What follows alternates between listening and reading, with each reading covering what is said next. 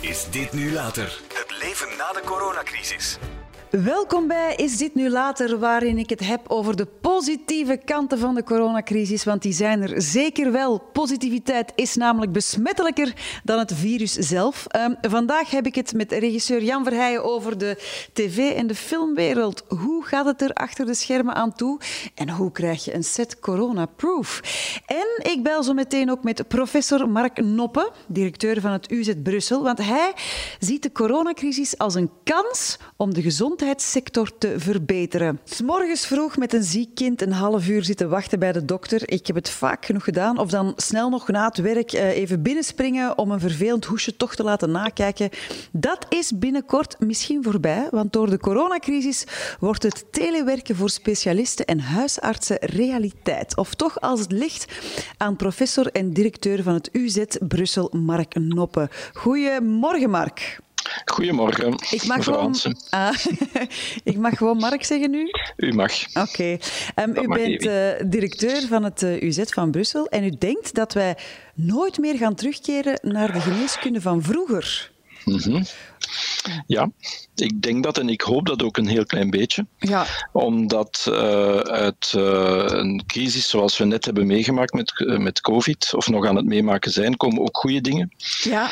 never waste a good crisis, zei Churchill al. Um, dus van de nood een deugdmakende hebben wij overgeschakeld, of zijn wij overgeschakeld zeer snel uh, op een uh, concept dat we teleconsultatie noemen. Ja? Dat wil zeggen, de patiënten die geen dringende aandoening hadden, mochten niet meer naar het ziekenhuis komen, mhm. maar die hebben wel nog hun probleem. Uh, wat wij gedaan hebben, is hen opgebeld, al met telefoon of met video-ondersteuning. Ja? en zo een raadpleging gehouden. Uh, om u een idee te geven, wij zien normaal een 2000, 2500 raadplegingen per dag in een normale omstandigheid. Nu, deden we, nu kon dat niet meer en hebben we uh, eh, 700 teleconsultaties gemiddeld per dag gedaan. Dus je kan niet iedereen zo uh, bereiken en opvolgen, maar toch wel een significant gedeelte. En, um, en, en kan, gaat dat even goed? Want... Ja, ja? wel, je kan natuurlijk. Het, je kan dat niet voor alles doen. Teleconsultatie zal nooit de gewone raadpleging vervangen. Okay. Als je iemand nog nooit hebt gezien, je kent die persoon niet, is het quasi onmogelijk om via telefoon een perfecte inschatting te krijgen van het probleem. Maar voor wat wij noemen opvolgraadplegingen, mensen met chronische ziektes die regelmatig op controle moeten komen, kan je je voorstellen dat je dat voor een deel kan vervangen door afstands en uh, we hebben daar ook een enquête bij gedaan bij onze patiënten van wat vindt u daar nu van als wij u zo opbellen. En de meesten vonden dat eigenlijk fantastisch. Want ze moeten dan ook niet meer uh, een, een, halve dag uh, werkverlet nemen, met zelf een file veroorzaken door naar hier te rijden, hier geen parkingplaats vinden, een halve dag kwijtspelen, terwijl dit dan ook op andere uren ja ook voor onze artsen is dat soms wel interessant om een keer op andere uren te werken. Absoluut. Ja. Maar kan het ook gebeuren? Ik kan me voorstellen, inderdaad, als je een soort van um, controleonderzoek doet, dat veel mensen die zich eigenlijk prima voelen, die niet veel te melden hebben, die moeten dan alsnog, moesten die helemaal naar het ziekenhuis ja. gaan zitten wachten Absoluut. om dan te zeggen, hoe is het met u? Absoluut. Eigenlijk heel goed, u ziet er gezond ja. uit. Dank u wel, tot ziens.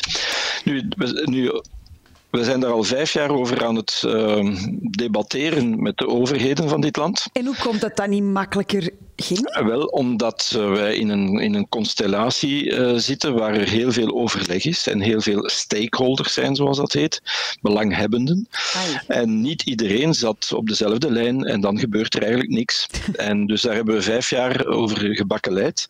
Maar nu, door die uh, coronacrisis, was binnen de 24 uur alles geregeld, wettelijk, terugbetaling, alles was in orde. Dus, dus een, een, crisis kan ook helpen. Absoluut, dus dit is zeker een positief gevolg van Absoluut. deze crisis. Even Absoluut. nog heel kort.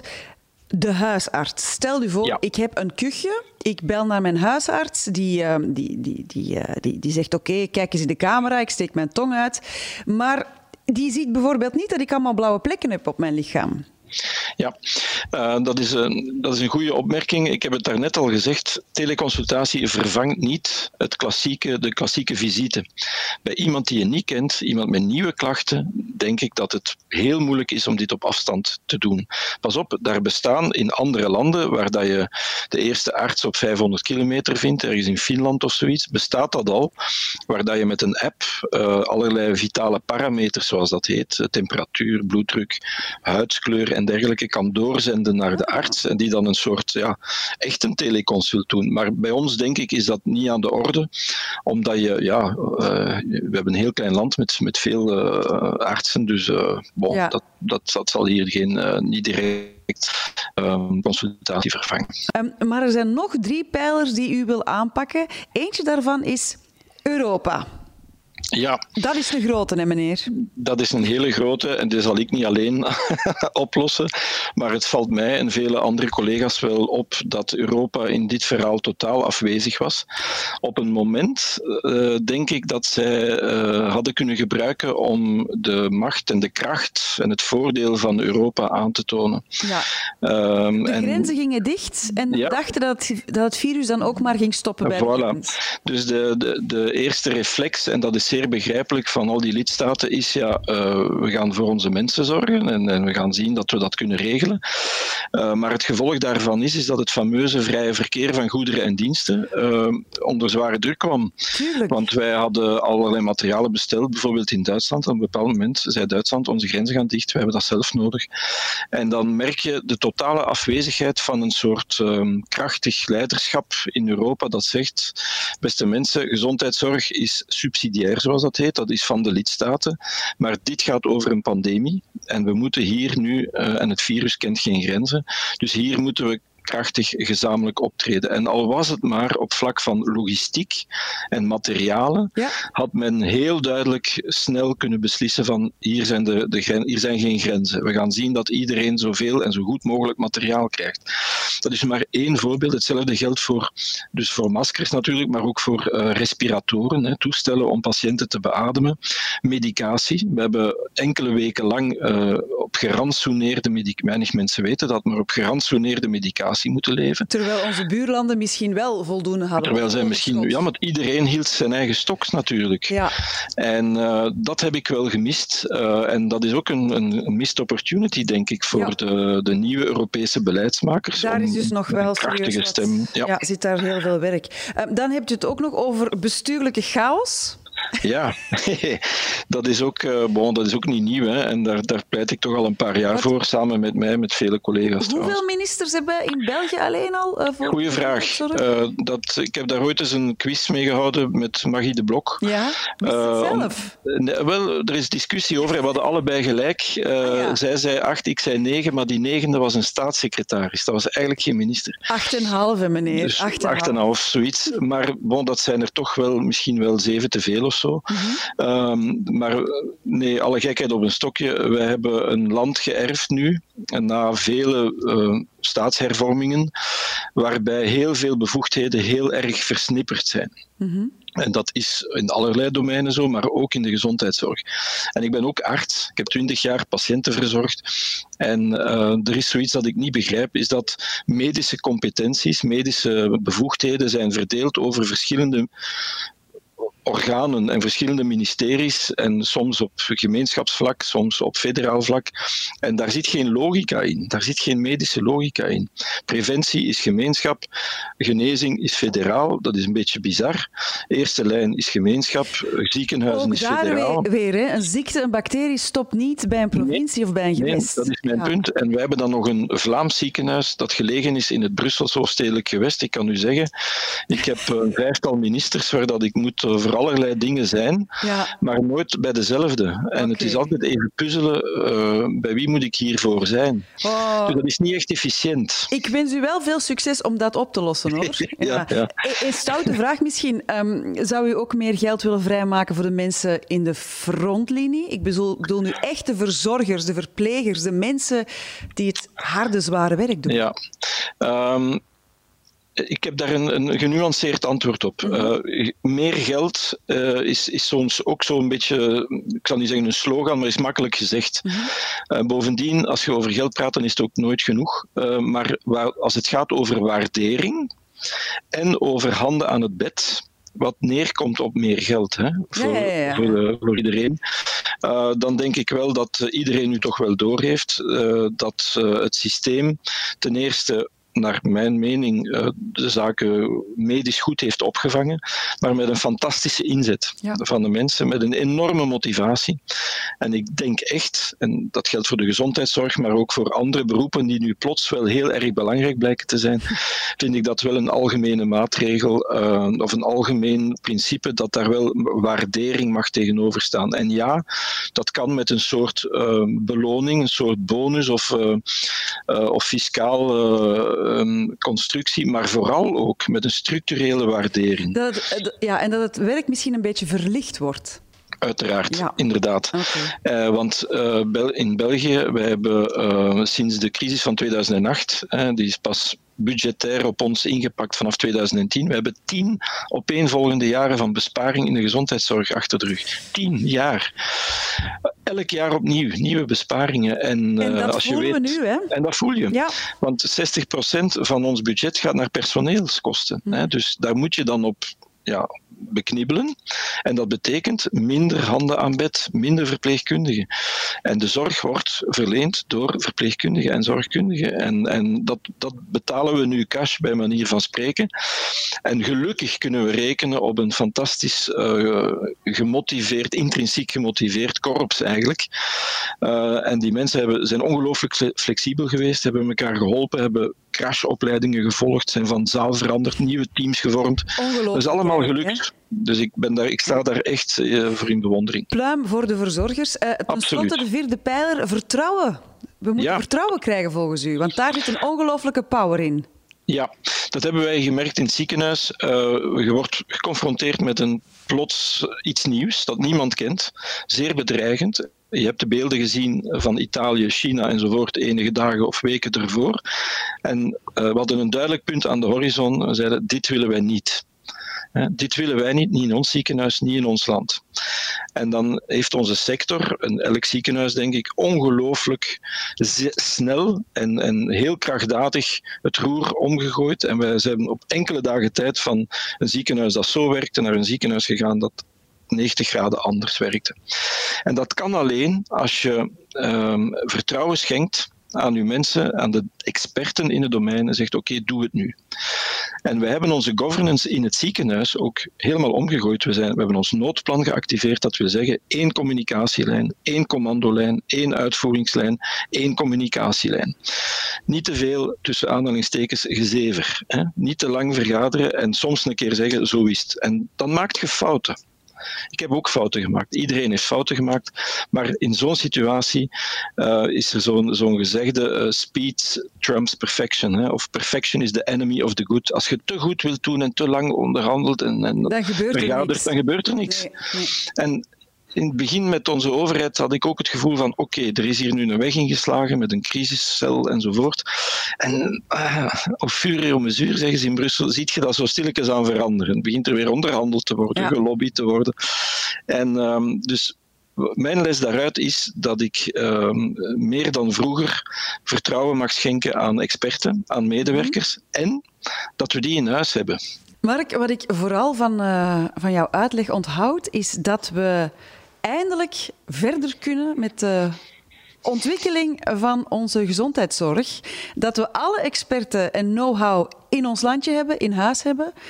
En, um, en ik zie de toekomst dan toch positief tegemoet. Ik ook. ik, ben, ik ben een optimist van nature. En uh, zoals uh, Popper zei, dat is een moral duty, hè, optimisme.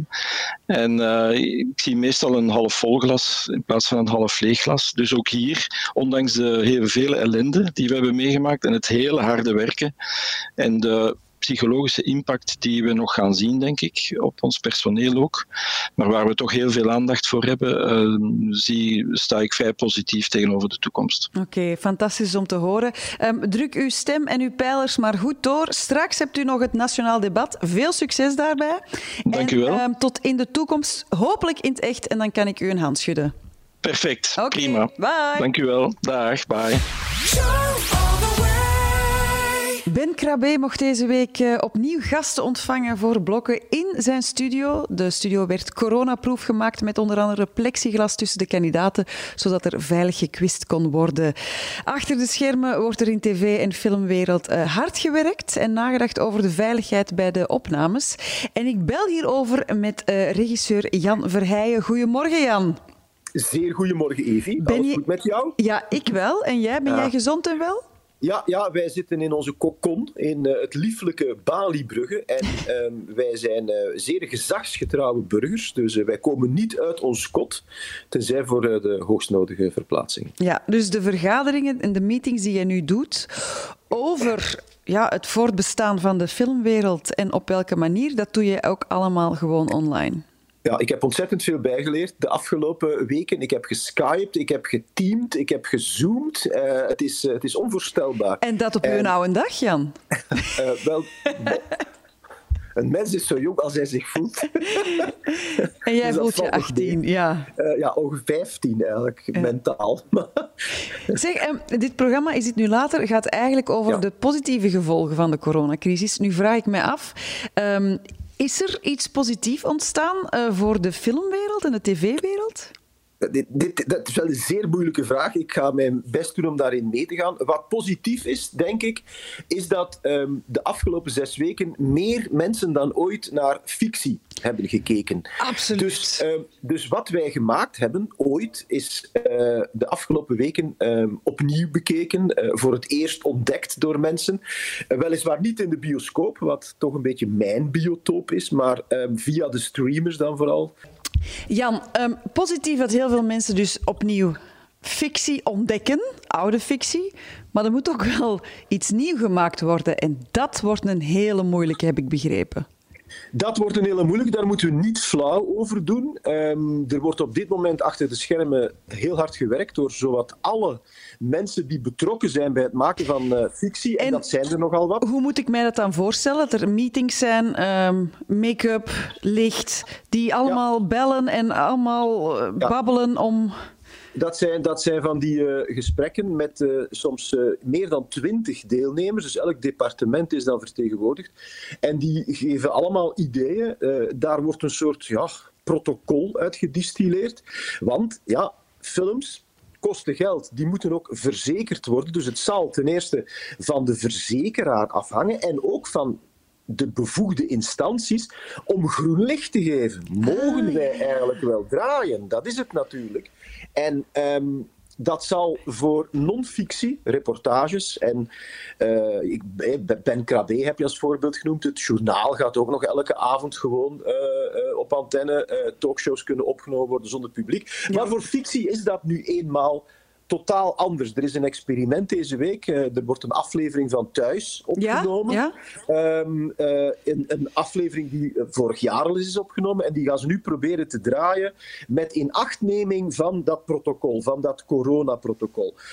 Ik denk dat daar uit zal blijken dat dat onmogelijk is, dat dat niet werkbaar is, dat dat niet productie-efficiënt is. Wat betekent dat um, als je voor iets normaal een dag nodig hebt, dat dat nu eigenlijk gewoon anderhalve dag. Ja, want ik, ik zit zo zelf te bedenken. Bijvoorbeeld, oké, okay, die anderhalve meter, die ja. acteurs Oké, okay, maar dat kan je misschien nog oplossen met verschillende uh, camerapunten.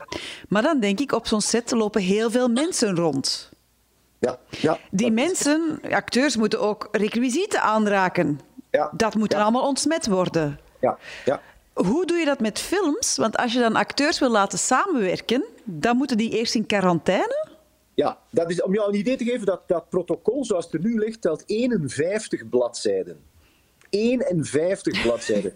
maar dus dan, dat op zich betekent eigenlijk dat het niet kan. Dat wij op een of andere manier dit zullen moeten uitzweten. Want de fictie die je eventueel zou kunnen draaien, die moet je dan scenarioel zo gaan aanpassen dat ja, ik mij afvraag wie het resultaat überhaupt nog zal willen zien. Want dat zullen dan twee mensen zijn die aan een hele lange tafel, zoals we die kennen uit Engelse kostuumdrama's, uh, een, een beschaafde conversatie voeren. En, en dat is het dan zo'n ja, Ja. Dus ik... Gekus of meer komt er al zeker niet aan te pas. Kussen, kussen. Dus er staat ook letterlijk in het protocol, er kan, niet, er kan geen lichamelijk contact zijn, er kan dus geen vechtscènes, massascènes. Forget it, figuratie. Hoe ga je daarmee om? Dus het wordt allemaal wel heel erg sober. En dat kan je misschien een aantal keer doen, maar ik denk dat een publiek daar toch wel zeer snel op uitgekeken zal zijn. Dus ja, we gaan proberen. Er zullen een aantal experimenten gebeuren. Mijn aanvoelen, persoonlijk, dus ik vertegenwoordig hier alleen mijzelf met dit mhm. statement. Mijn aanvoelen is dat we dit als sector echt letterlijk zullen moeten uitzweten. Maar dat kan nog vijf jaar duren, Jan. Nee, nee, nee. Dat is nou wel... Zo ken ik jou niet, Evi Hansen. Voor jou is het glas altijd Ja, nee, maar ik bedoel, dit kan, het kan echt nog wel echt lang duren voor we teruggaan naar het normale.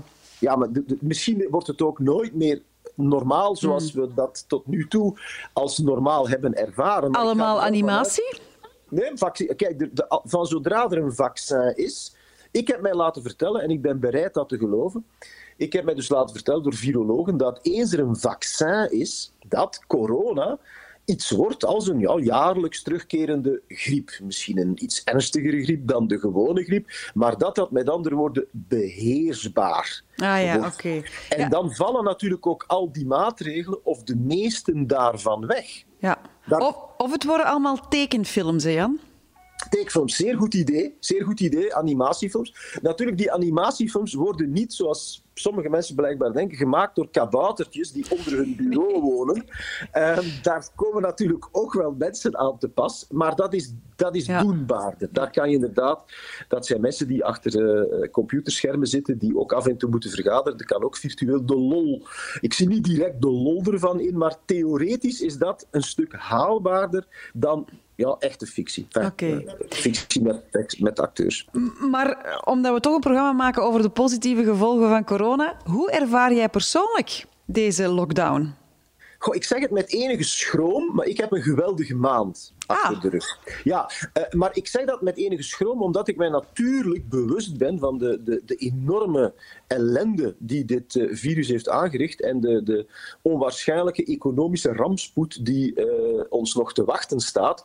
Ik denk ook dat het spectaculair anders is als ervaring als je in de zorgsector werkt, of mm -hmm. erger nog als je iemand hebt die getroffen is door het virus of overleden is. Dat is natuurlijk een totaal ander gegeven. Maar is er nu iets dat jij anders bent gaan doen de afgelopen weken en dat jij wil blijven vasthouden? Een gedrag, een gevoel? Maar een gevoel, de, de, de, dus ja, om een cliché te gebruiken, er is meer quality time doorgebracht met het gezin. Ja? Nu deden wij dat vroeger ook wel al. Wij waren het soort gezin dat inderdaad s ochtends een half uur vroeger opstaat om samen uitgebreid te je, kunnen ontbijten. Je hebt een tienerdochter, hè? Ja, ja, Anna is 14. Die gaat daar ook zeer goed mee om. Ah ja, want dat... Uh... Ja, ja, nee, daar was, dat was natuurlijk bij ons ook wel enige ongerustheid. Maar wij doen ja, vrij veel dingen samen. Zij, zij skypt als gek. Zij is, uh, maar dat, in, in essentie, los van het feit dat ze niet meer naar school gaat...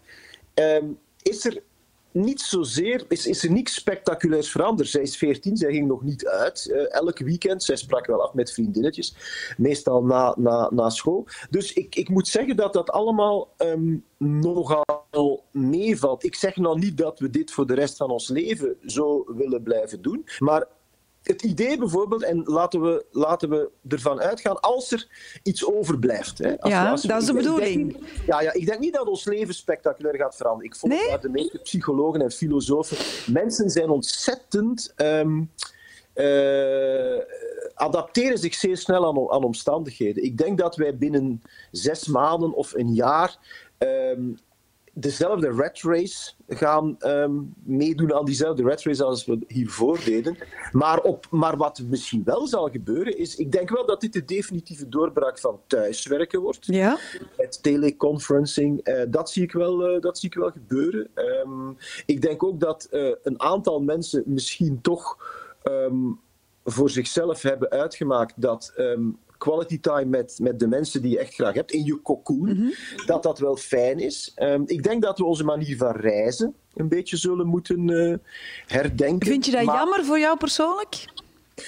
Dat reizen wel. Ja. Wij waren nogal fanatieke uh, reizigers, uh, maar de, het, het idee om meer tijd uh, in mijn kokon, die mij zeer dierbaar is, met de mensen die mij zeer dierbaar zijn, te kunnen doorbrengen en ondertussen nog wel te blijven functioneren in de maatschappij, dat vind ik op zich wel een prettige gedachte. Ben jij nu, ben jij nu ook bezig met, met filmscenario's nog te lezen of te schrijven? Want je hebt er nu wel veel tijd voor. Ja, nu, het is het, ook die, die vraag uh, stellen um, is logisch, maar dat zal heel anders. Je krijgt een heel ander antwoord als je bijvoorbeeld zou bellen met mijn sympathieke collega Robin Pront, die op mm -hmm. punt stond, letterlijk, om aan zijn film Zillion te beginnen. Ja, dus, maar ik had net een film af. Ik was bezig aan een boek dat nu klaar is, een maand voor de deadline.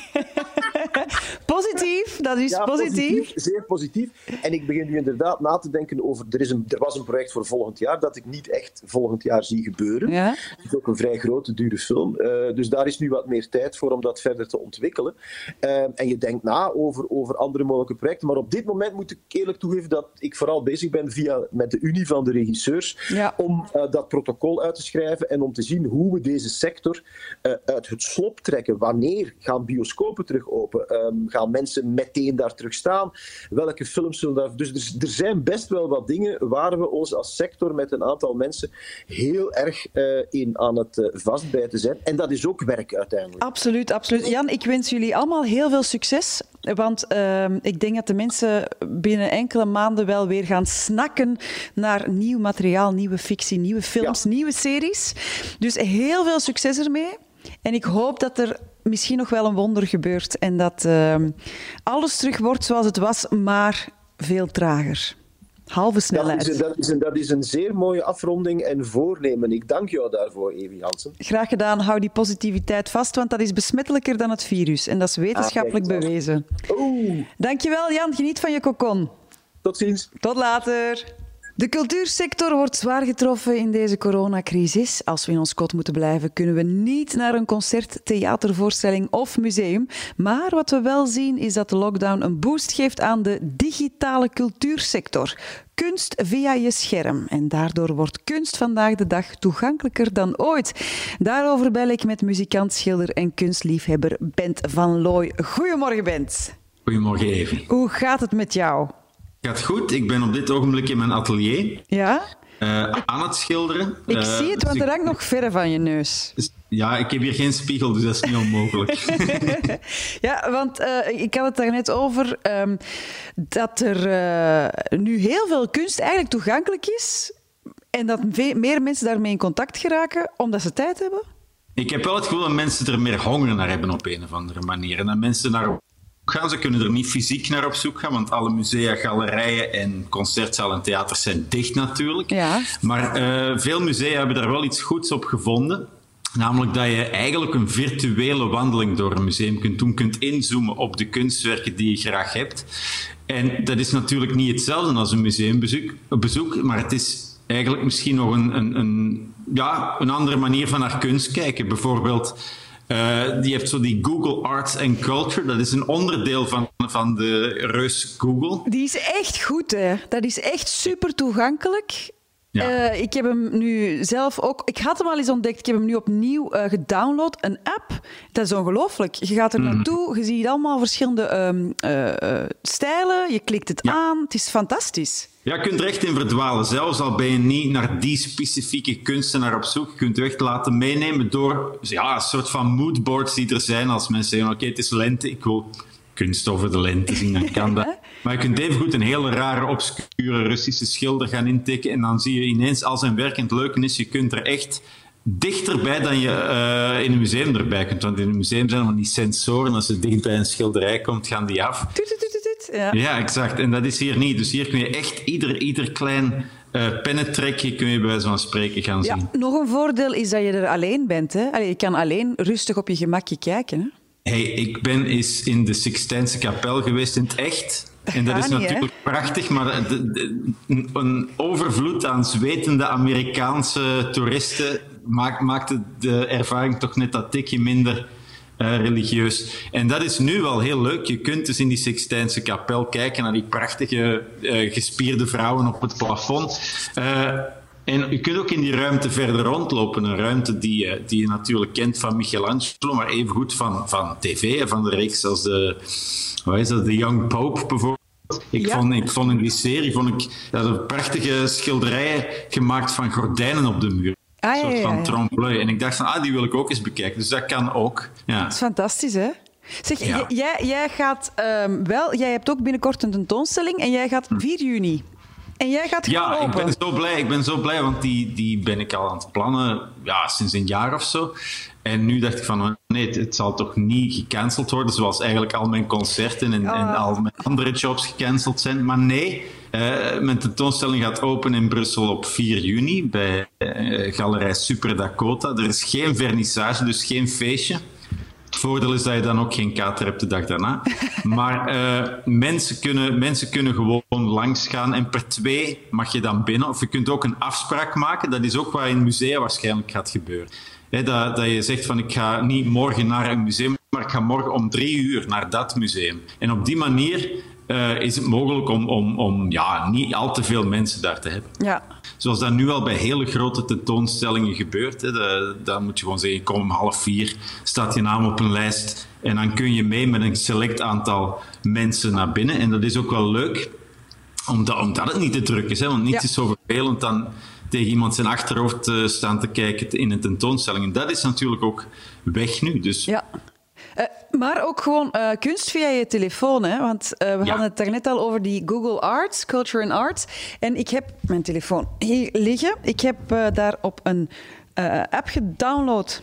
Dus van Google. En je hebt dan een, een, een soort van selfie-stand. Mhm, Dan neem je daar een foto van jezelf. En dan gaat die app op zoek naar jouw dubbelganger uit de kunstgeschiedenis. Ja. Dus die heeft allemaal portretten in een gigantische database. Van En alle musea. Eh, wel, ik zou het denken. Ja. Wacht. Oké, ik heb nu een selfie genomen. En Mhm. ik kom hier uit bij Study for Friends van een zekere Olga Björgerker. Ken je ze? Nee. Nee, oké. Dat is wel van eh, Study for Friends. Ol- Olga Björkergen, Farus och Listen Bonnier. Uit de collectie van het Nationaal Museum in Zweden.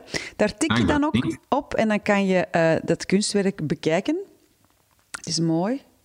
Ja, ja, ja, dat is, ja ik snap het. Maar vanzelf begin je dan ook, en dat vind ik wel leuk, je begint gewoon ook te scrollen. En, en voor je het weet ben je eigenlijk... Ja, Dat is het leukste in een museum ook. Hij is een beetje verdwalen in een collectie. En dat kun je hier ook. Je kunt, je kunt echt een ongeluk klikken aan al die fantastische werken die eigenlijk misschien ook gewoon in opslag staan. Maar die, je- die je via Google gewoon allemaal kunt, kunt bekijken. Dat is geweldig. Dus vind je er eigenlijk een positieve evolutie aan deze lockdown? Wel, het positieve is dat we, dat we ons daar nu ook van bewust zijn. Eh, echt geweldig is het pas als je en-en kunt doen. Ja. Hè? En, en naar het museum gaan en dan thuis een beetje nog verder. Dat is, dat is het hele leuke. Maar ik denk dat dit op vandaag een hele goede eh, optie is, omdat mensen zitten thuis. eh die hebben misschien heel Netflix leeg Absoluut. gekeken. Ja, en ik belde net met Jan Verheijen en die zegt dat er voorlopig ook geen nieuw materiaal aankomt, want ze kunnen niet beginnen filmen. Dus dan kan je gewoon beginnen kunst kijken. Ja, en veel mensen zijn er misschien een beetje bang van. Oeh, is dat niet saai of is dat niet droog? Maar probeer, probeer eens te, verloren te lopen in een schilderij. En dan zul je zien dat je daar niet eh, op twee minuten mee klaar bent. Ja. Bent, wat de mensen ook kunnen doen als ze dan Netflix eh, zijn eh beu gekeken en ze hebben van alles ontdekt op, eh, op, eh, van kunst online, dan kunnen ze ook nog luisteren naar jouw podcast, want jij spreekt daar Ja, ik ook. heb een quarantaine-podcast, want het, het werd heel eenzaam. Dan had ik al heel snel door van, oké, dit, dit komt niet goed. Dus ik dacht van, weet je wat, ik bel vrienden op en, en creatieve mensen die Ja? ik bewonder, om te praten hoe zij leven en werken in quarantaine. En, en ben heel blij dat ik dat gedaan heb. Twee keer per week laat ik er zo een op de wereld los. En ik heb gepraat met kunstenaars Ja. zoals, zoals Michael Bormans, Stefan van Vleteren, maar ook met Pedro Elias of... eh, Lise Spit. eh, Lise Spit, Ja. exact. Dus dat zijn eigenlijk heel eh, verschillende mensen die bij mij praten over hoe zij het stellen en, en wat hun tips zijn ook bijvoorbeeld. Ja, ja, de mensen moeten het thuis maar eens eh, checken. Bent belt rond. Het heet Pyjama Talks. Oké. Dus als je dat opzoekt, dan eh, ga je het vinden. Oké, ehm, ik heb het gevonden op Bent belt rond hoor. Kan ook. kan ook. Bent, waarom is kunst zo belangrijk in deze coronatijden? Ehm, ik denk dat we een beetje teruggeworpen zijn op onszelf. Hè. We zijn alleen, we denken veel na, misschien zijn we ook een beetje bang. En wat kunst kan doen, is, is eh, ons, onze horizon vergroten. Hè? Dat, we, dat we niet alleen bij onze eigen problemen zitten, maar dat we kijken naar eh, de problemen van mensen, bijvoorbeeld uit eh, de pestepidemie. Ja. Hè? De, de, de Rembrandt heeft prachtig werk gemaakt tijdens de pestepidemie. En dan kun je zien van, kijk, dat moet ook verschrikkelijk geweest zijn, misschien nog verschrikkelijker dan deze. Eh, Zo erg is het bij ons dan misschien toch? maar er is wel eh, ongelooflijk moois uit voortgekomen. En dat, kun- dat kan ons inspireren. Van wat, wat voor moois kunnen wij eruit laten komen? Ja, het is- natuurlijk een, een, een droevige tijd, dat weet ik wel. Maar dat is geen reden om alleen maar te zitten snikken in een hoekje. Probeer jezelf te verrijken met al het moois dat de mensheid maakt en gemaakt heeft. Dat gaan we doen, Bent, want weet je wat? En dat is wetenschappelijk bewezen. ehm, positiviteit is dus besmettelijker dan een virus. Dat wordt ook zo overgedragen van mens tot mens en dat vermenigvuldigt zich. Dan denk ik dat de curve vandaag weer omlaag kan. Voilà, het zal wel zijn. Bent, dankjewel. Heel veel ehm, succes eh, met jouw tentoonstelling en nog goed schilderen. Dankjewel. Tot de volgende. Bye. Intussen zijn we al zeven weken ver in de lockdown. Ik kan bijna niet geloven dat ik mijn eigen moeder al twee maanden niet meer in het echt heb gezien. Maar dat komt natuurlijk omdat ik ze minstens elk weekend bel. Eh, de afgelopen twee weken inspireerden ze jullie en mij met goede ouderwetse spreuken. En ik ben benieuwd welke, welke spreuk ze vandaag in, eh, uit haar doos heeft getoverd. Allee, haar spreukendoos. Dag moederke. Dag. Hoe is het met u?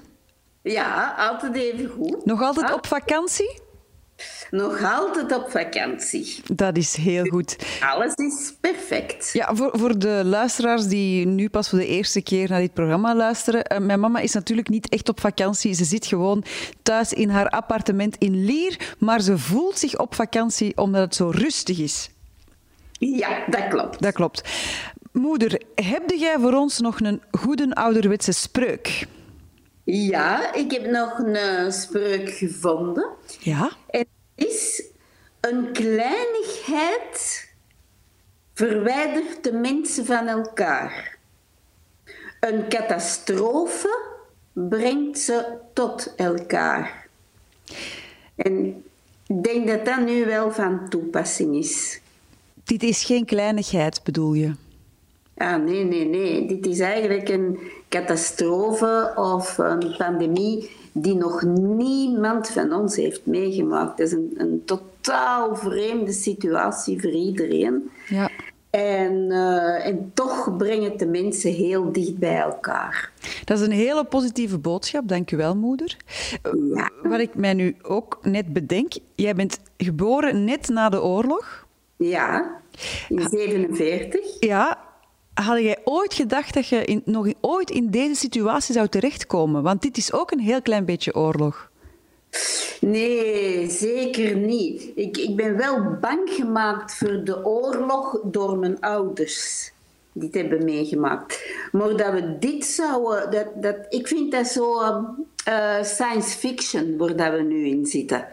Je ziet al eens zo van die filmen en dan denkt je: oh, dat hebben ze goed gevonden. Hè? Ja, Maar eh, dit is nu de realiteit. Nee, ik had dat nooit, nooit, nooit gedacht. nee. En aan de andere kant is het een ervaring om dat nog te kunnen meemaken. ja, en, en eh, liefst te overleven, hè, moeder? Ja, ja, ja, maar daar doen we ons best voor. Wij zien niemand. Enkel mijn zus. Echt? Eh hey, en op twee meter afstand, want ik heb er altijd een meter bij liggen. Jij hebt uw meter... Nee, nee, meen je echt uw meter mee naar buiten? Eh, nee, nee, die komt, die komt eten brengen. Hè? Ah ja, oké. Die doet. En dan komt hij even binnen en dan uh, komt hij van ver binnen, die ontsmet de randen, zet er boodschappen neer. En dan neem ik zo'n houten meter. Ja. Ja, echt waar. En dan houden wij afstand met die houten meter. Wat mijn zus wil het niet op haar geweten hebben dat ze ons besmet, Nee, nee, nee, nee, nee. nee niemand hè, wil dat. Tuurlijk. Dus... Uh... Oké, okay, uh, moeder, om het positief af te sluiten met uw boodschap. Eh, herhaal ze nog eens één keer heel mooi. Een kleinigheid verwijdert de mensen van elkaar. Een catastrofe brengt ze tot elkaar. Dankjewel, liefste moeder Arlette Jacobs. Uh, tot volgend weekend. Ah ja, ik probeer tussendoor ook nog eens te zoomen met de familie en zo. Hè. Dag moeder, groetjes aan de staf. Dag. Dag. Ja, als jij je grootouders eh, eens wil verrassen, of, of de grootouders van de kinderen, dan uh, is de actie Stoep Stories van Orange wel een leuke. Um, het principe is simpel. Maak een mooie krijttekening op de stoep van de mensen die je mist. Een boodschap van hoop en liefde. Maak daar een foto van en zet er de hashtag Stoepstories bij. En Orange die zal dan um, al die hartverwarmende content verzamelen op de website www.stoepstories stories.be. En in afwachting blijf ik gewoon bellen met mijn moederke. Een kleinigheid verwijdert de mensen van elkaar. Een catastrofe brengt ze tot elkaar. En dat klopt ook, tenminste toch als ik jullie boodschappen lees. Um, zo stuurde Nathalie Verstappen mij via de Joe-site. Hey Evie, ik heb een dochter van 15 met ASS. En we merken dat ze door de lockdown nu echt basisrust heeft gevonden. Ik heb nu een zalige dochter, dus corona brengt hier echt kalmte en rust. Hilde van den Heden die schrijft ook iets heel mooi. Haar papa is in april overleden. Um, hij was 77 jaar, maar Hilde had al 15 jaar geen contact meer met haar broers. Um, maar doordat, uh, doordat haar papa is overleden, hebben ze toch weer contact met elkaar opgenomen en hebben ze heel veel steun aan elkaar gehad. Hilde schrijft, ja, het, uh, het was verschrikkelijk om mijn papa te verliezen, maar het hele positieve aan uh, het sterven van papa is toch dat we samen met mijn broers sterk waren en elkaar nu nooit meer loslaten. Ik heb mijn broers terug. Heel mooi verhaal. En tot slot, Greet Stappers, wel grappig, die stuurt dat ze altijd wat schrik had om uh, op pensioen te gaan over drie jaar. Uh, omdat ze bang was om heel de dagen thuis te zitten. Maar deze crisis is voor haar een ongelofelijke test geweest, want nu lukt het haar om een evenwicht te vinden en ze kijkt vanaf nu echt uit naar haar pensioen. Maar dat is gelukkig pas over drie jaar. Uh, heb jij ook nog positieve boodschappen? Laat het mij alsjeblieft weten via de Joe-site. Verplicht in uw kot moeten blijven, dat kan ook tot mooie dingen leiden. Want Milo Meskjes heeft de voorbije weken vanuit zijn kot een nieuw nummer geschreven over deze vreemde tijden. Een beetje samen met zijn fans. Of heb ik dat fout begrepen, Milo? Goedemorgen trouwens. Goedemorgen, alles in orde? ja, zeker. En met jou? Ja, prima eigenlijk. Ik kan niet klagen. Uh, om op uw vraag te antwoorden, dat is inderdaad een kleine misvatting geweest. Ik heb uh, wel degelijk via een livestream al uh, een nummer geschreven toen er een vraag kwam van een fan over, over tips voor songwriting. En toen heb ik een nummer geschreven, maar dat was een ander nummer. Maar dat was... nummer...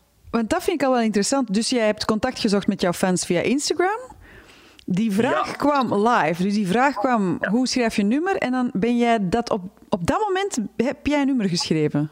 Ja, dat was best spannend eigenlijk. Dat was best spannend. Uh, ik dacht dat de beste manier om iemand tips en, tricks te geven over songwriting is om het gewoon live in real time uh, te doen. Dus dan heb ik een nummer geschreven. Um, Wauw. En ben je dan niet bang dat je al je geheime prijs geeft? Goh, langs de ene kant is dat, is dat altijd een vraag die je kunt stellen. Langs de andere kant weet ik ook dat er mannen gelijk Milo en Tom Helzen en Jasper Stevelink mij van in het begin heel veel hebben gesteund en, en tips en raad hebben gegeven en zo. En die, die hebben ook nooit schrik gehad dat ik hun eigen concurrentie ging worden. Dus ik vind, als zij dat bij mij hebben gedaan, dan moet ik ook uh, openstaan aan andere mensen. Positiviteit is besmettelijk en bij deze is dat weer al uh, bevestigd. Zeker. Vertel, dus uh, jij begint een, live sessie op Instagram met jouw fans. En toen? Ja, uh, om het, uh, om het uit te leggen wat dan effectief gebeurd is met dit nummer. Ja? Um, Nu, het gaat, we, gingen het in dit interview hebben over positiviteit in de lockdown. En bij mij is dat ook wel eigenlijk grotendeels een positieve lockdown geweest. Ik, heb, ik ben elke dag aan het sporten. Ik ben vijf kilo spieren bijgekomen. Ik ben in de beste physical shape of my life. Wow. Instrumenten aan het oefenen, elke dag muziek aan het maken. Maar zelfs ondanks al die, uh, die imminente positiviteit is er ook één avond geweest dat ik mij echt wel een, klein beetje een, het dipje heb gevoeld. En dat is denk ik onvermijdelijk voor iedereen in deze lockdown. Dat mag ook, hè? Dat mag ook, hè? Voilà, vroeg of laat komt er gewoon een dipje. En ehm, toen viel het mij ook al heel erg te binnen hoe hard ik mijn familie en vrienden miste en hoe, mm. hoe hard ik eruit keek om iemand echt gewoon eens terug vast te pakken. Ik ben een heel grote knuffelaar en vandaar. En ik schreef daar eigenlijk heel rap een, een heel klein nummertje over en ik, ik postte daar een, stukje van op mijn Instagram story. En um, er kwam zo ontzettend veel reactie op van mensen die zeiden van amai, dat is zo simpel, maar zo perfect verwoord hoe ik mij nu voel. Dat ik ook eigenlijk direct heb gekeken met mijn team hoe rap dat we dat konden uitbrengen, omdat ik dacht, ja, zelfs als dit niet, niet marcheert of zo op commercieel vlak, dan vind ik nog altijd wel waardevol, omdat er blijkbaar wel echt mensen heel veel steun uit kunnen halen. Ja, zelfs als het geen hit wordt, dan hebben heel veel mensen er steun uit gehaald. Voilà, en dat, dat denk ik dat ook heel belangrijk is in deze tijden als muzikant, om steun te bieden. Absoluut. Is dat nu iets dat je gaat blijven doen? Zo kleine nummertjes droppen op je Instagram en dan kijken hoe je fans reageren? Ik ben sowieso iemand wel, uh, die fan is van, het, van de, de volgers op sociale media, zo wat mee te nemen achter de schermen. En ik ben al een hele tijd bezig aan mijn volgende plaat. En um, ik denk de mensen die mij al een hele tijd volgen... Die kennen die al van buiten. Die kunnen al bevestigen dat er heel veel... Uh, dat die echt ook wel de nummers al in, in ruwe versie hebben gehoord. In de, in de eerste versies er wel zo worden geschreven, de teksten die aangepast worden. En, en ik hoop ook dat op die manier... Dat, um, dat die mensen ook een bepaalde verbondenheid hebben met die plaat. Zodat dat niet alleen meer mijn plaat is, maar dat dat ook de plaat is van alle mensen die mij al een hele tijd steunen. Ja, het nummer uh, wat jij zo meteen live gaat brengen, When I Feel This Way, is in elk geval eigenlijk al een nummer van iedereen. Absoluut. absoluut. Uh, je gaat zo meteen live brengen aan de piano. Jij moet je nog een beetje gaan klaarzetten en zo? Ja, ik ga even naar mijn piano moeten lopen. Ik zit nu nog gezellig in mijn studio. Maar als Doe rustig, dat je niks breekt onderweg. Voilà. Um, Dank je wel alvast voor dit gesprek. Ik wens jou nog heel veel uh, extra spiermassa toe. Ja, dank je wel. en heel veel inspiratie, ook na deze crisis. Uh, dank je wel, uh, Milo. Zet je klaar en dan gaan wij luisteren. Alright, zal ik je zeggen. Yo. Yo.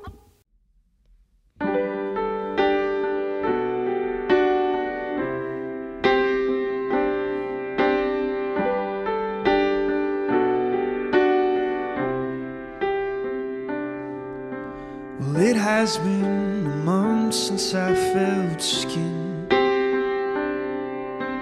touching mine. Now we're all standing, and I've been doing relatively fine so far. Tonight I gotta tell you has been hard. Cause I miss having someone to look me in the eyes. And I miss having someone to wake up by my side. And I miss having someone to get me through the night and all the days. When I feel this way.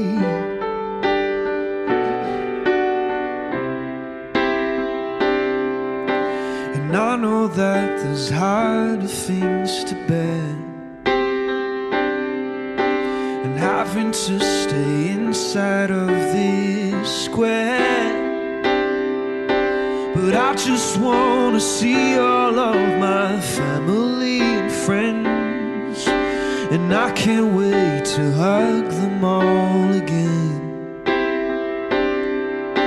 Cause I miss having someone to look me in the eyes.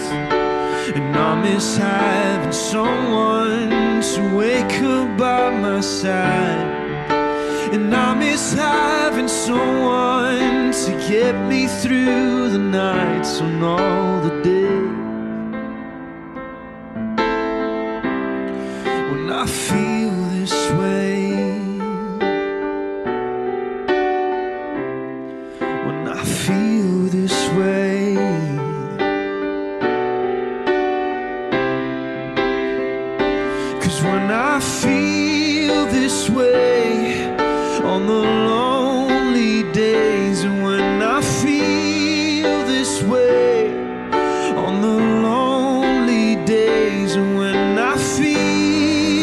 this way,